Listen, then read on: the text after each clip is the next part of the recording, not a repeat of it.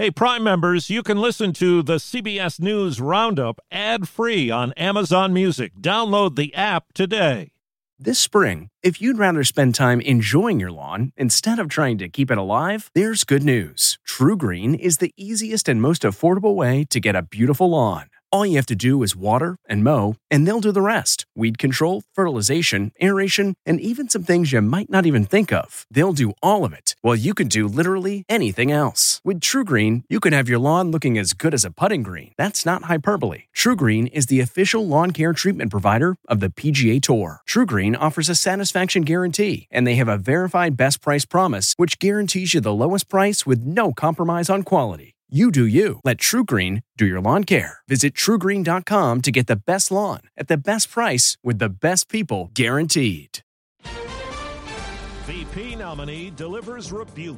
Trump's failure of leadership cost lives and livelihoods. President versus Goodyear. It's disgraceful uh, that they did this. California burning. You could feel the heat and the wind blowing from the fire. Good morning. I'm Steve Kathan with the CBS World News Roundup, a historic night at the Democratic National Convention. CBS's Steve Futterman says the spotlight was on the number two person on the ticket. She began the night. Hey, everybody, it's me, Kamala. And two hours later, she ended it. And God bless the United States. In between, Kamala Harris made history. I accept your nomination for vice president. Harris became the first woman of color to be part of a major party's presidential ticket. She said the country needs a change at the top. We are a nation that is grieving, grieving the loss of life the loss of jobs. When she talked about her career as a prosecutor, some felt she took a jab at President Trump. I have fought for children and survivors of sexual assault.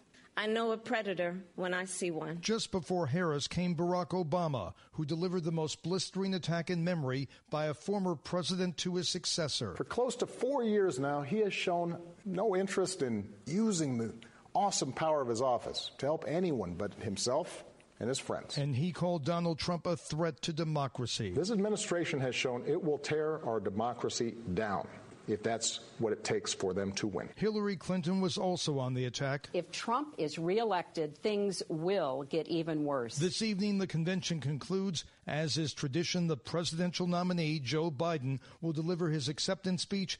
At the very end, we expect to see Biden, Harris, and perhaps some others on the same stage but socially distanced. House Speaker Pelosi says after talking with Postmaster General Louis DeJoy, he has no plans to reverse changes to infrastructure that Democrats fear could disrupt mail in voting.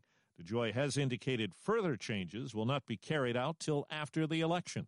President Trump made his first public comment yesterday on QAnon, the conspiracy theory that the FBI warned three months ago is a possible domestic terror threat. I understand they like me very much, which I appreciate, but I don't know much about the movement. I have heard that it is gaining in popularity. Mr. Trump has retweeted messages from pro QAnon accounts. And as we hear this morning from CBS's Paula Reid, the president has called for a boycott of a major American company. Goodyear. What they're doing is playing politics. The president condemned the Ohio based company and even said he would swap out the Goodyear tires on the presidential limousine. Yeah, I would do that. I would I would swap them out. Mr. Trump's comments come after Goodyear employees were told political messages from both sides were being banned, including MAGA attire. Democratic Ohio Senator Sherrod Brown. I do think it's despicable when a president of the United States thinks it's appropriate to call for a boycott of a U.S. company where there are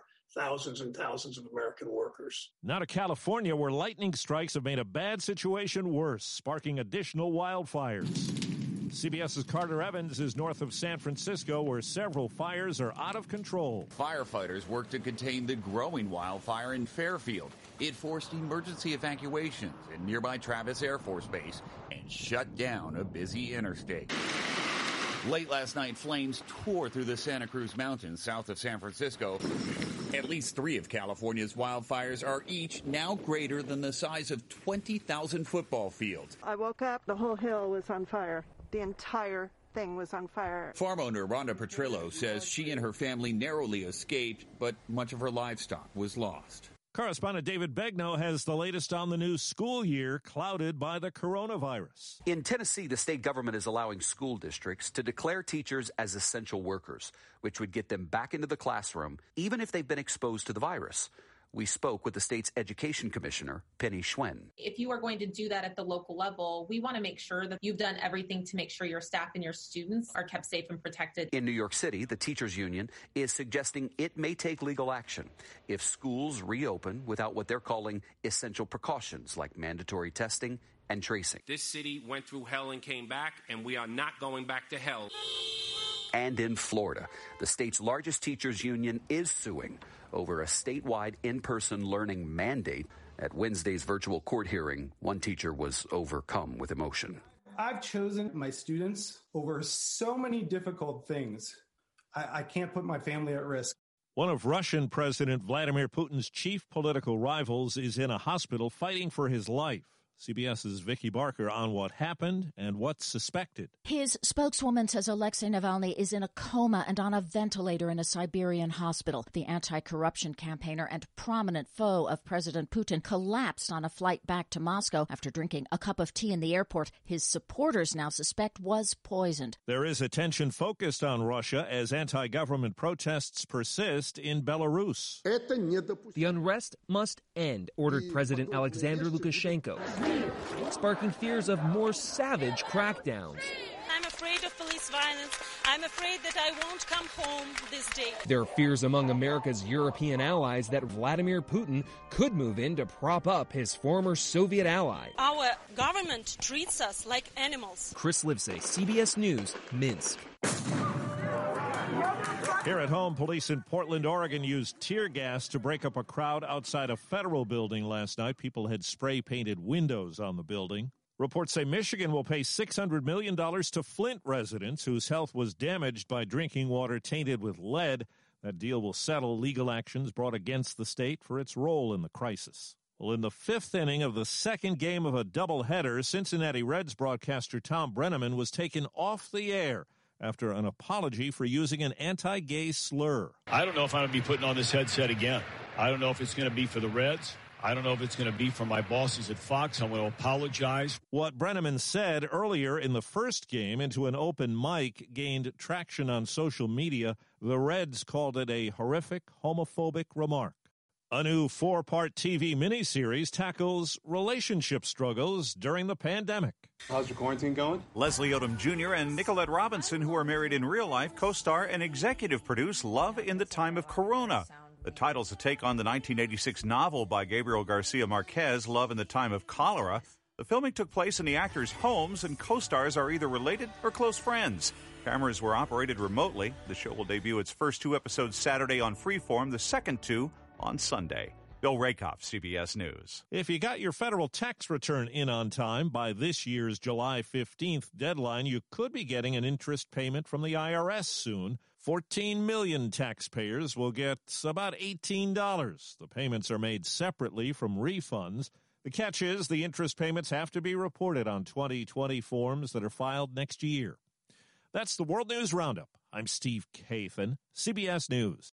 If you like CBS News Roundup, you can listen early and ad-free right now by joining Wondery Plus in the Wondery app or on Apple Podcasts. Prime members can listen ad-free on Amazon Music. Before you go, tell us about yourself by filling out a short survey at wondery.com/survey. Behind every successful business is a story, and some of them might surprise you, like how Chobani's first yogurt factory was discovered on a piece of junk mail, or how the founder of the multi-million dollar cosmetics brand Drunk Elephant was told by everyone, including her own mother, that the name sounded like a dive bar. I'm Guy Raz, and on my show How I Built This, I talk to founders behind the world's biggest companies to learn the real stories of how they built them. In each episode, you'll hear entrepreneurs share moments of doubt and failure and talk about how they were able to overcome them on their way to the top. How I Built This is like a masterclass in innovation and creativity from the people who've done it all. Follow How I Built This wherever you get your podcasts. You can listen to How I Built This early and ad-free right now on Wondery Plus.